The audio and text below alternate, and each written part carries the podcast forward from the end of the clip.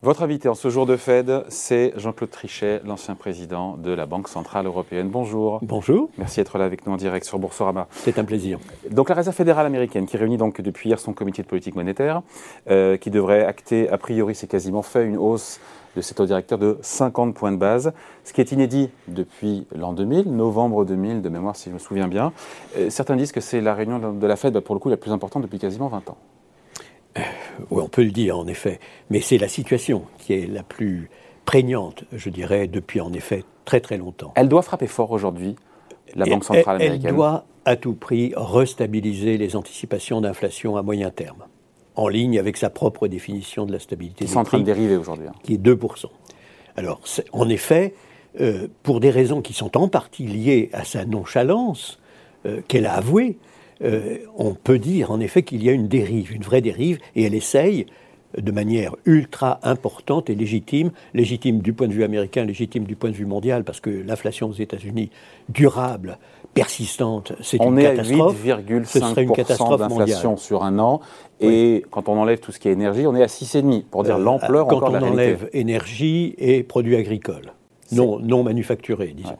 Donc on est à 6,5%. L'inflation sous-jacente, c'est celle qui dessine ce que sera l'inflation, ce que devrait être ou pourrait être, malheureusement, l'inflation durable dans une perspective de plusieurs années. Donc il faut absolument reprendre le contrôle à la fois de cette inflation sous-jacente, éviter les effets secondaires. Une partie de l'inflation sous-jacente très élevée qu'on évoque à l'instant, c'est que les traitements et salaires aux États-Unis semblent augmenter au rythme de 6% par an. Hum. Alors là, vous êtes en plein si c'est persistant, dans l'inflation la plus dangereuse parce que la plus durable dans une perspective de moyen-long terme. Et ça, c'est la catastrophe, si vous voulez, parce que pour arrêter ensuite une inflation durable qui est persistante, vous devez frapper très très fort. Et, on frapper très très fort, on sait ce que ça veut dire, parce que c'est ce que Paul Volcker a fait. et ça provoque évidemment euh, un arrêt de l'inflation, mais les taux d'intérêt montent alors euh, à certains moments à 17-18%, parce que l'inflation se stabilise à plus 14%, comme vous le voyez. Heureusement, on n'en est pas là. Et heureusement, euh, la réaction, disons, principalement, je dois dire, de l'opinion américaine, de nos, de nos amis américains, les, gens dans la rue, euh, a été tellement violente contre l'inflation que la Banque centrale a dû sortir de sa nonchalance et en effet s'engager dans une politique monétaire complètement différente depuis quelques mois. Elle doit rattraper quelque part son retard à l'allumage. Elle est contrainte d'en faire plus pour rattraper le temps perdu. C'est ça aujourd'hui? La, Alors, je, ne sais pas, je ne sais pas si euh, elle est réellement contrainte d'en faire beaucoup plus. Elle, elle aurait à en faire infiniment plus, comme Paul Volcker, euh, dans les années, à la fin des années 70, euh, euh, début des années 80, quand il a dû lui-même hausser les taux de manière considérable pour casser l'inflation. On n'en est pas là. Et ce que tout le monde espère, c'est qu'elle va pouvoir faire rentrer en quelque sorte le fleuve dans son lit progressivement en, marquant une attitude totalement différente de celle qu'elle avait, des hausses de 50 points de base, c'est ce qui est prévu aussi par les marchés pour les prochaines réunions de la Fed, et on n'exclut pas qu'il puisse y avoir plus 75 Alors on va en parler justement, mais juste sur l'inflation, on est à 8,5, on l'a dit aujourd'hui, on était, il y a un an, j'ai regardé, il y a un an, on était à 2,5, à 2,6%. La question qu'on se pose tous, c'est à quand le pic d'inflation On a le sentiment que la pression sur les prix ne faiblit toujours pas. Oui. Alors, bien entendu, moi-même, je regardais, si vous voulez, ce qui euh, se passait il y a trois mois à peu près, parce que j'avais fait une photographie de la situation. Bon, la guerre en Ukraine a évidemment euh, déchaîné un certain nombre de phénomènes. Euh, elle avait déjà commencé plus ou moins il y a quelques mois, mais maintenant elle fait sentir ses pleins effets. Et puis on a le phénomène, en effet, de l'accommodation excessive de la part des banques centrales, euh, qui correspondait à une période antérieure où l'inflation était très basse. Si je prends l'inflation sous-jacente en Europe, c'est absolument frappant parce qu'il y a un an, la, dernière euh, lecture, euh, si vous voulez, c'est celle d'avril de, 2022. Avril 2022, plus 3,5%. Inflation sous-jacente. Il y a un an ou la sonnée Maintenant. D'accord, avril 2022. En avril. 3,5. Euh, dernière lecture, disons.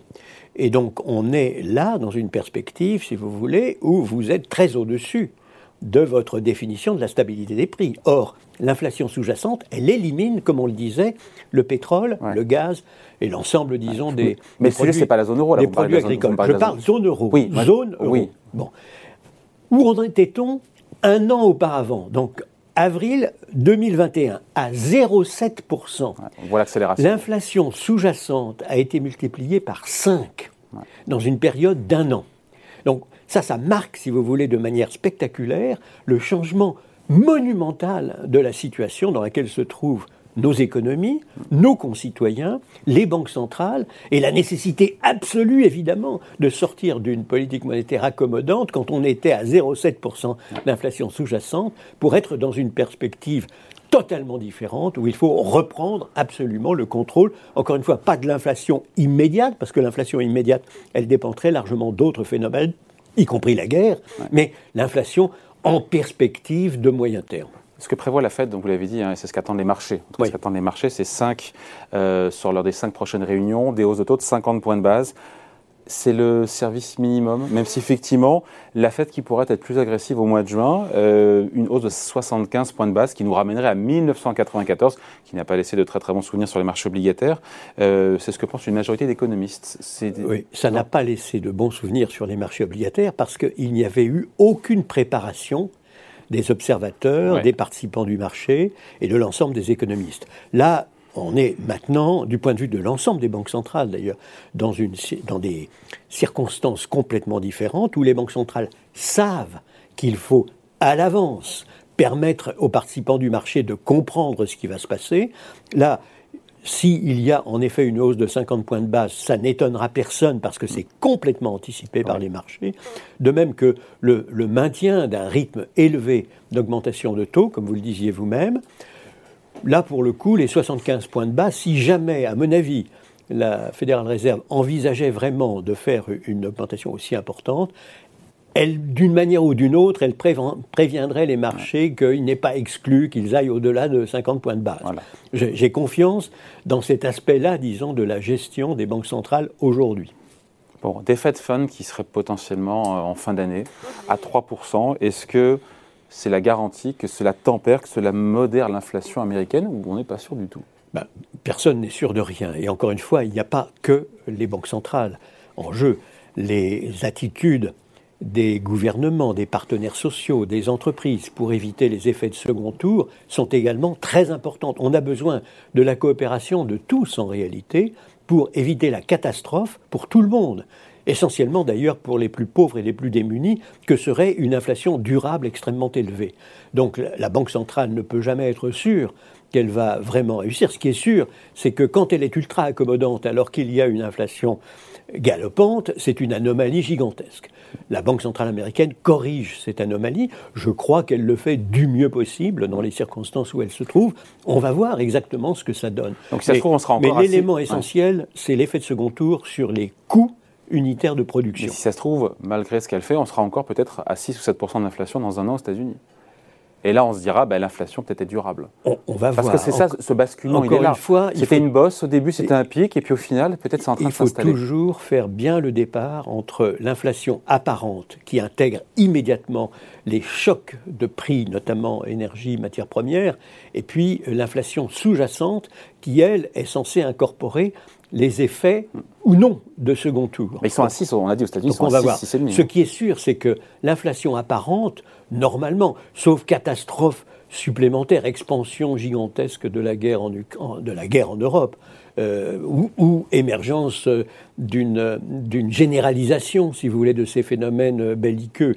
Euh, personne ne peut exclure cela. Mais normalement, on devrait avoir, au bout d'un an, une modération de l'inflation apparente. Puisque les prix de l'énergie Puisque les prix de l'énergie ne peuvent pas augmenter, heureusement, indéfiniment, euh, année après année. En revanche, L'inflation sous-jacente, elle, elle peut s'avérer en effet persistante. Et si elle s'avère persistante largement au-dessus de ce qu'est la, la, définition de la stabilité des prix, et je vous le rappelle parce que la dernière fois je vous l'avais dit aussi, parce que c'est très important, la définition de la stabilité des prix est la même au Japon, en Angleterre, en Europe et aux États-Unis. Non, on n'en est pas très loin au Japon non, du pas tout. Au Japon, pas au Japon, je parlais aux États-Unis, en Europe. Mais ce qui importe, c'est que l'objectif, disons, la destination de tous ces navires que sont les banques centrales est la même. La destination est la même. C'est 2% à moyen terme. Euh, la situation des uns et des autres est très très différente. Les Américains sont en pleine tempête. Nous, nous voyons la tempête se lever. Euh, et euh, les Japonais, eux, sont désespérément à la recherche de la tempête qui ne vient pas.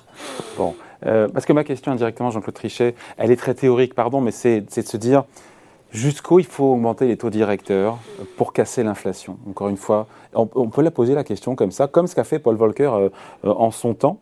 Euh, toute proportion gardée, puisque l'inflation n'est pas à 17% aujourd'hui euh, aux États-Unis, on parle des États-Unis, avec une question connexe derrière qui est est-ce que le prix à payer, si vraiment on veut casser l'inflation, c'est de provoquer une récession Et est-ce que la Fed est prête à prendre ce risque? Il y a trois questions en une, ça, Marc. Oui, ça fait beaucoup de questions.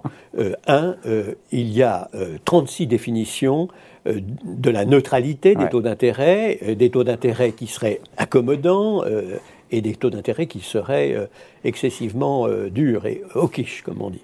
Euh, donc je ne me hasarde pas à vous donner des chiffres.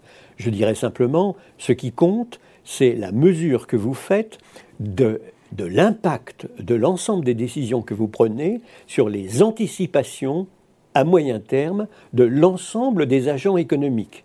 Ensemble des agents économiques, ça veut dire les entreprises. Est-ce qu'elles incorporent dans leur plan à moyen terme une inflation moyenne de 2% ou de 3% ou de 4% Les syndicats, les partenaires sociaux négociant avec les entreprises, qu'est-ce qu'ils incorporent eux-mêmes dans leur perspective de moyen long terme. aux États-Unis, on a un phénomène de dérapage, euh, heureusement très inférieur pour le moment à ce qu'on observait avant que Volcker ne prenne les manettes de la Banque centrale américaine, parce que à ce moment-là, on avait une inflation durable de 14%. Hmm. Bon, euh, au, moment, au moment où je parle, l'inflation potentiellement durable aux États-Unis est très élevé, 6,5%. Bah oui, bah oui. 6,5%. Mais bah, ça, veut dire, ça veut dire des taux directeurs à 5 ou 6, pardon, je mets les pieds dans le plat. Hein, bien entendu, bien entendu, ça veut dire que... Ah, on en est hyper à, à, moins, à moins qu'on ait, euh, en effet, une modification assez substantielle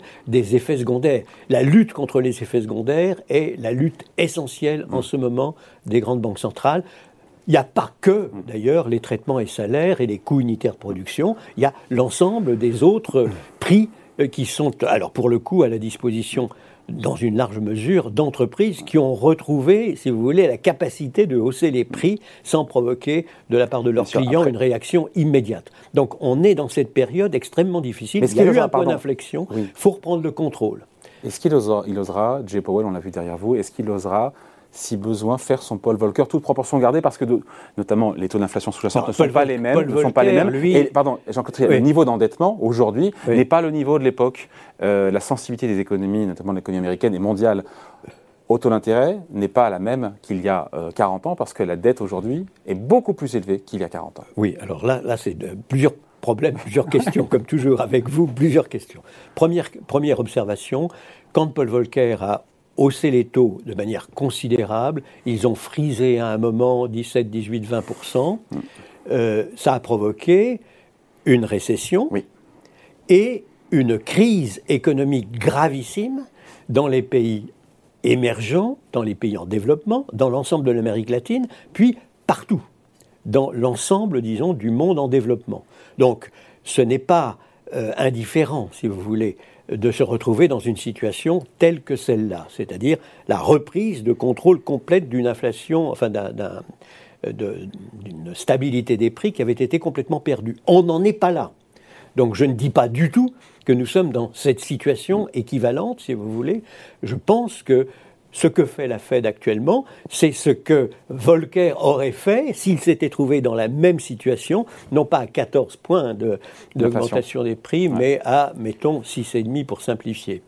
Euh, deuxième observation, bien entendu, euh, on a, euh, d'une manière générale, en effet, une vulnérabilité financière, économique et financière, mais essentiellement financière de l'économie mondiale, qui est considérable. Elle était dramatique en Amérique latine et dans l'ensemble des pays émergents et en développement euh, dans euh, les années euh, que l'on souligne. Mais on a aussi, bien entendu, aujourd'hui des indicateurs de prix d'actifs, le Schiller Price Earning Ratio, le Tobin Q, qui montrent que les actifs ont été gonflés assez considérablement. Ça, c'est un peu dégonflé. Ça, par rapport, ça, c'est un tout petit peu dégonflé, mais pas beaucoup. Non, non, non. On reste très, très, très au-dessus, bien entendu, euh, des euh, moyennes historiques. Dans les deux cas, hein, avec ces deux indicateurs, on est aussi très très au-dessus des moyennes historiques en ce qui concerne la valorisation en général de tous les actifs dans les grands pays émergents et dans les grands pays avancés, où on se retrouve... Marché action, des marchés actions. Marché action et euh, euh, immobilier, les deux, les deux réunis, où on est sur une, période de 20 ans. McKinsey nous dit, vous passez de, euh, disons, quatre fois, la, la, richesse représenterait quatre fois le produit intérieur brut, mais on est passé de 4 à 6, mm. donc une augmentation énorme de la valorisation de l'ensemble des actifs financiers et immobiliers, ce qui n'est pas normal et ce qui n'est pas historiquement observé. Donc on est dans une situation de grande vulnérabilité. Et, donc, ces hausses de taux peuvent... Mais ça ne change rien au fait qu'on serait, si vous voulez, en laissant l'inflation galoper, dans une situation encore bien pire. Donc, ceux qui nous disaient, il n'y a pas si longtemps, les taux d'intérêt sont éternellement bas, les taux réels mm. sont éternellement bas, les taux nominaux éternellement bas, on peut y aller, on peut y mm. aller allègrement, dépensons, dépensons, dépensons, étaient dans l'erreur la plus totale, et on le voit bien, on l'a on a sous, C'est la fin de l'argent facile, on y est. Sous nos yeux. C'est la fin de l'argent facile. Bien entendu, bien entendu. L'argent facile n'était pas euh, donné euh, à titre gracieux, si je puis dire, par les banques centrales pour faire plaisir à tout le monde. L'argent facile était là parce qu'on craignait, et je pense que c'était à raison, d'avoir une menace de matérialisation du risque de déflation. Pendant dix ans, je, citais encore en Europe, l'inflation sous-jacente, il y a simplement un an, 0,7%. Donc on était dans, une, dans un univers complètement différent. Donc là, on a changé de paradigme. on, a changé... on, a, changé... non pas de paradigme, on a changé d'univers. La menace principale était celle de la déflation, et il fallait prendre des mesures pour éviter la déflation, pas pour faire plaisir au gouvernement ou pour faire plaisir à qui que ce soit. Et puis maintenant, ben, on est dans une perspective où la menace principale est la menace de l'inflation. Personne ne le dispute une seconde, hmm. alors qu'il y a encore un an, on disait mais non, pas du tout. Et donc, il faut évidemment euh, éviter de se retrouver sans dans provoquer une, récession terrible. Sans, sans, provoquer une récession, notamment là, on est aux États-Unis. Est-ce que c'est une gageure, encore une fois, pour la Fed de réussir à casser, briser l'inflation, tempérer l'inflation sans provoquer une récession Ou est-ce que c'est le prix à payer, sachant qu'on a déjà un trou d'air au premier trimestre aux États-Unis, même si la consommation se tient bien, baisse de 1,4 points on va voir. Ce qui est clair dans ces circonstances-là, c'est que plus vous attendez, plus vous augmentez le risque de récession. C'est ce que euh, on a pu constater historiquement aux États-Unis avec précisément Paul Volcker, auquel on se réfère beaucoup en ce moment, parce que euh, même si heureusement les choses ne sont pas identiques, on est quand même dans un univers euh, très dangereux.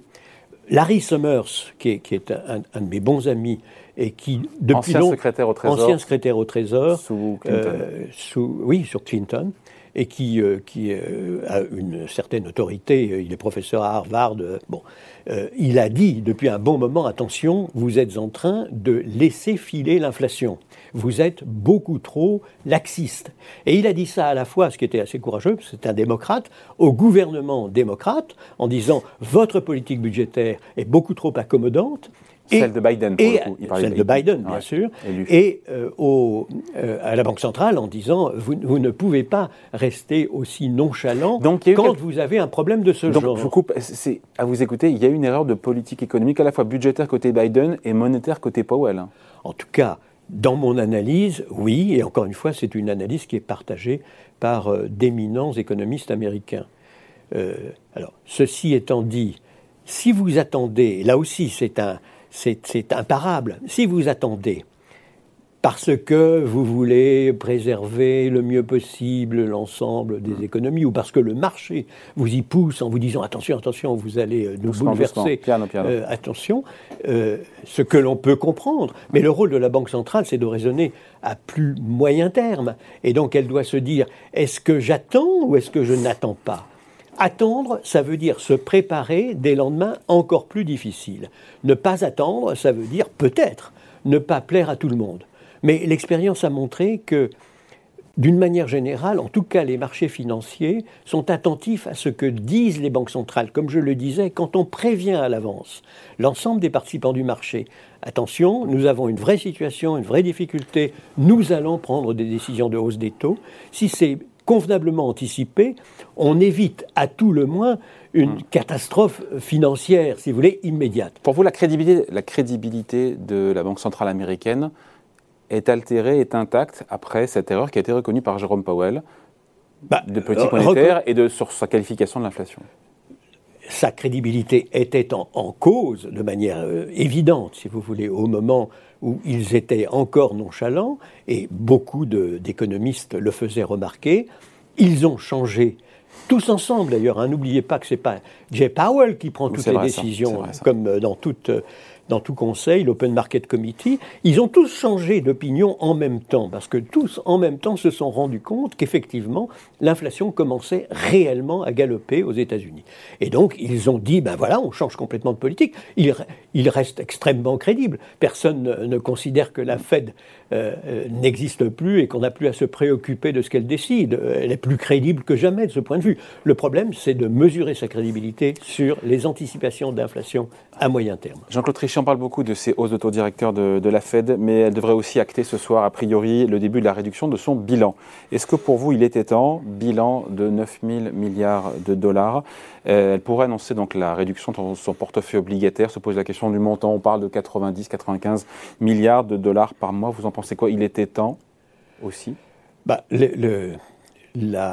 L'achat sur les marchés secondaires de dette des valeurs négociables a été l'un des instruments de politique monétaire le plus utilisé mm. depuis la crise de Lehman Brothers. Et toutes les grandes banques centrales des grands pays avancés, et, beaucoup d'autres d'ailleurs, euh, ont procédé de la sorte, c'est-à-dire qu'elles ont joué à la fois sur les taux d'intérêt d'un côté et sur les acquisitions de valeurs négociables de l'autre. Il est clair que même si je pense que dans une perspective de long terme, on aura toujours ces deux instruments de politique monétaire. Il est clair qu'on ne peut pas conserver dans les portefeuilles des banques centrales des sommes gigantesques. Au total, vous citiez 9 000 milliards de dollars. Je pense que c'est un, ordre de grandeur raisonnable, même s'il y a des calculs un peu différents. Sur les grandes banques centrales des pays avancés, celles qui euh, émettent les monnaies qui sont dans le panier des droits de tirage spéciaux, c'est-à-dire Japon, Angleterre, Europe et États-Unis, on arrive à 24 000, 25 000 milliards de dollars. Vous voyez, ce sont des sommes absolument gigantesques qui ont été, bien entendu, importantes dans la perspective de la lutte contre la déflation, la matérialisation de la déflation, mais qui ne peuvent pas rester à ce niveau éternellement. Donc il est bon, il est bon, c'est normal que la politique monétaire américaine utilise à la fois la hausse des taux d'intérêt et la, la, diminution progressive, mais avec prudence, euh, telle, que je comprends les choses, avec beaucoup de prudence, de manière à ce que, encore une fois, le marché puisse intégrer l'ensemble de ces changements de politique monétaire qui sont nécessaires, même indispensables aujourd'hui. Qu'est-ce qui a le plus d'impact sur l'économie américaine? C'est ce tapering, c'est cette réduction, encore une fois, de ces achats euh, euh, d'actifs de la part de la Fed, peut-être 100 milliards de dollars par mois, ou ce sont les hausses de taux directeurs? Réduire son bilan, augmenter les taux, sachant que les deux seront, faits en, seront réalisés en même temps, qu'est-ce qui a le plus d'impact? Je me permets de, vous rappeler que le tapering, ça veut dire fermer progressivement le robinet. Hmm. Donc c'est moindre acquisition nette de valeur négociable. Là, on parle de la diminution. la diminution, vous avez de diminution. Euh, en valeur absolue, si je puis dire. Euh, donc, je, je, crois, si vous voulez, que les deux le tapering est terminé, maintenant c'est la baisse. Les deux sont certainement, exactement, les deux sont certainement euh, nécessaires euh, dans, dans, la perspective, si vous voulez, de reprendre le contrôle. Après tout, la matérialisation du risque de déflation, je l'ai dit, elle a disparu, heureusement.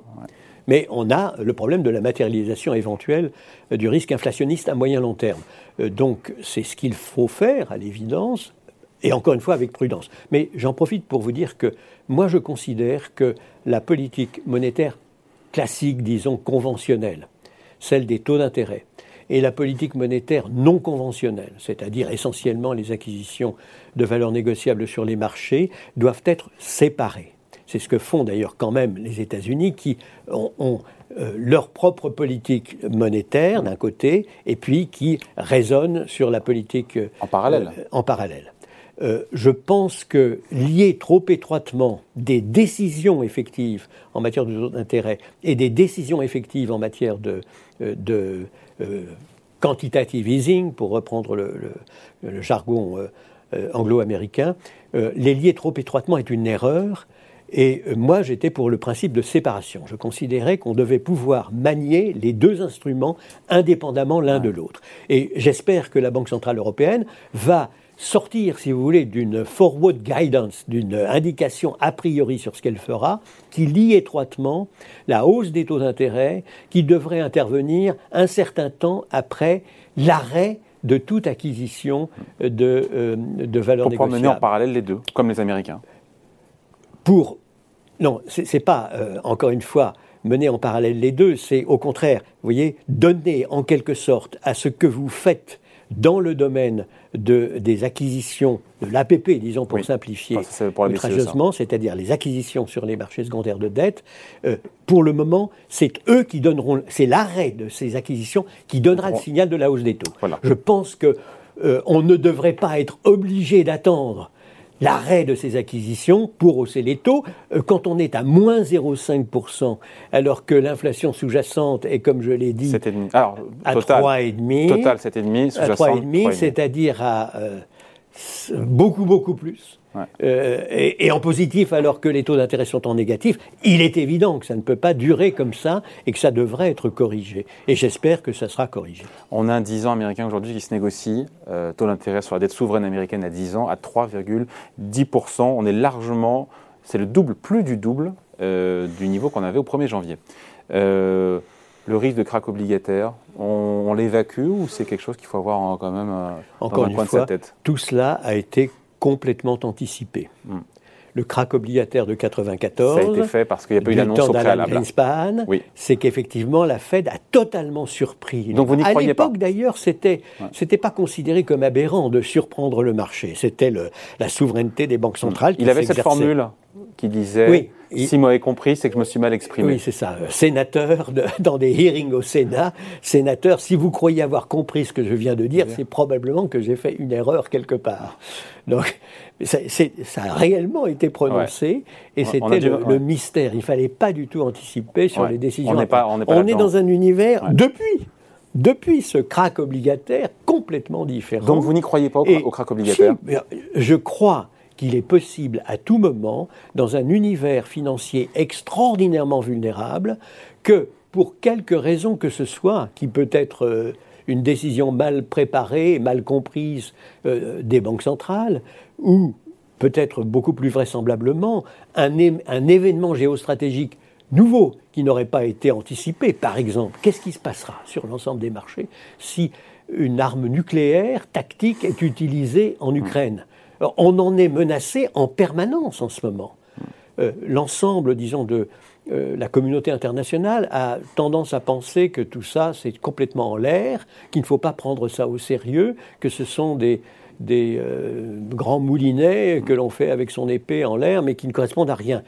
Moi, je n'en sais rien.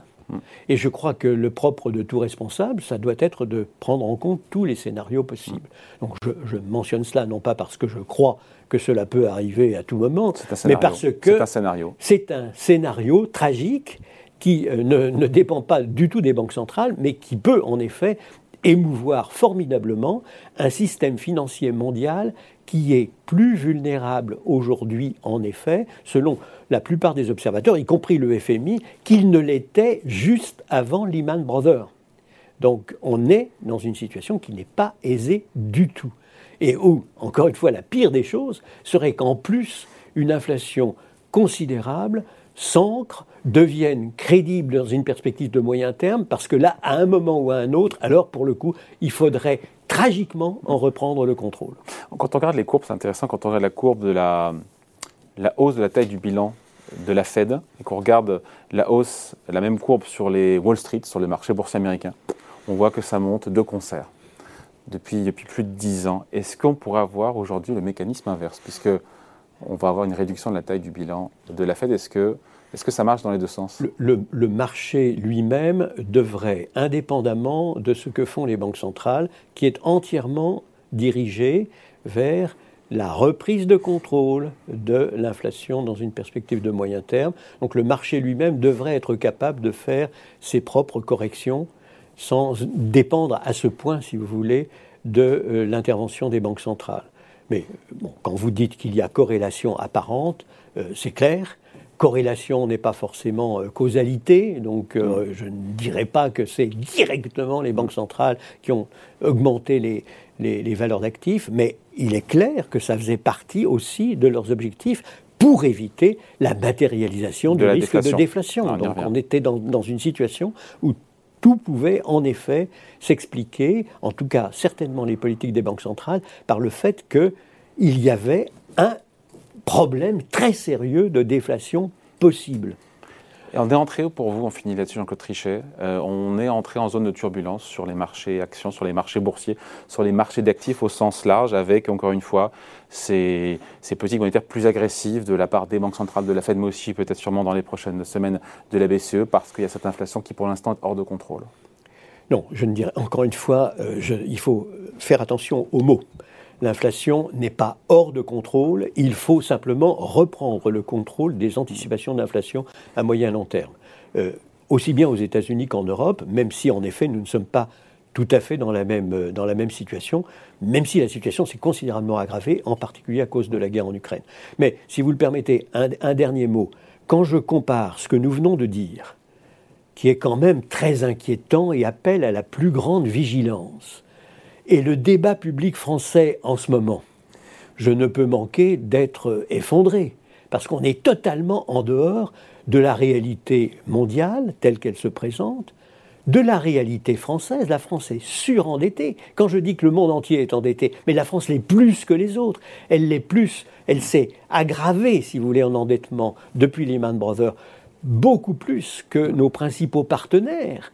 Quand les taux d'intérêt étaient à zéro, ça pouvait passer. Aujourd'hui, on voit bien que les choses sont en train de changer. Non, mais non, ça ne peut jamais passer parce que vous êtes toujours comparé aux autres. Quel mm. que soit le niveau des taux d'intérêt, votre propre crédibilité et vos propres taux d'intérêt de marché dépendent de la comparaison que font mm. les épargnants du monde entier, les Français, bien sûr, au premier chef, les mm. Européens et ceux dans le monde entier, entre les différents pays. À quel pays doit-on faire plus confiance qu'à tel autre?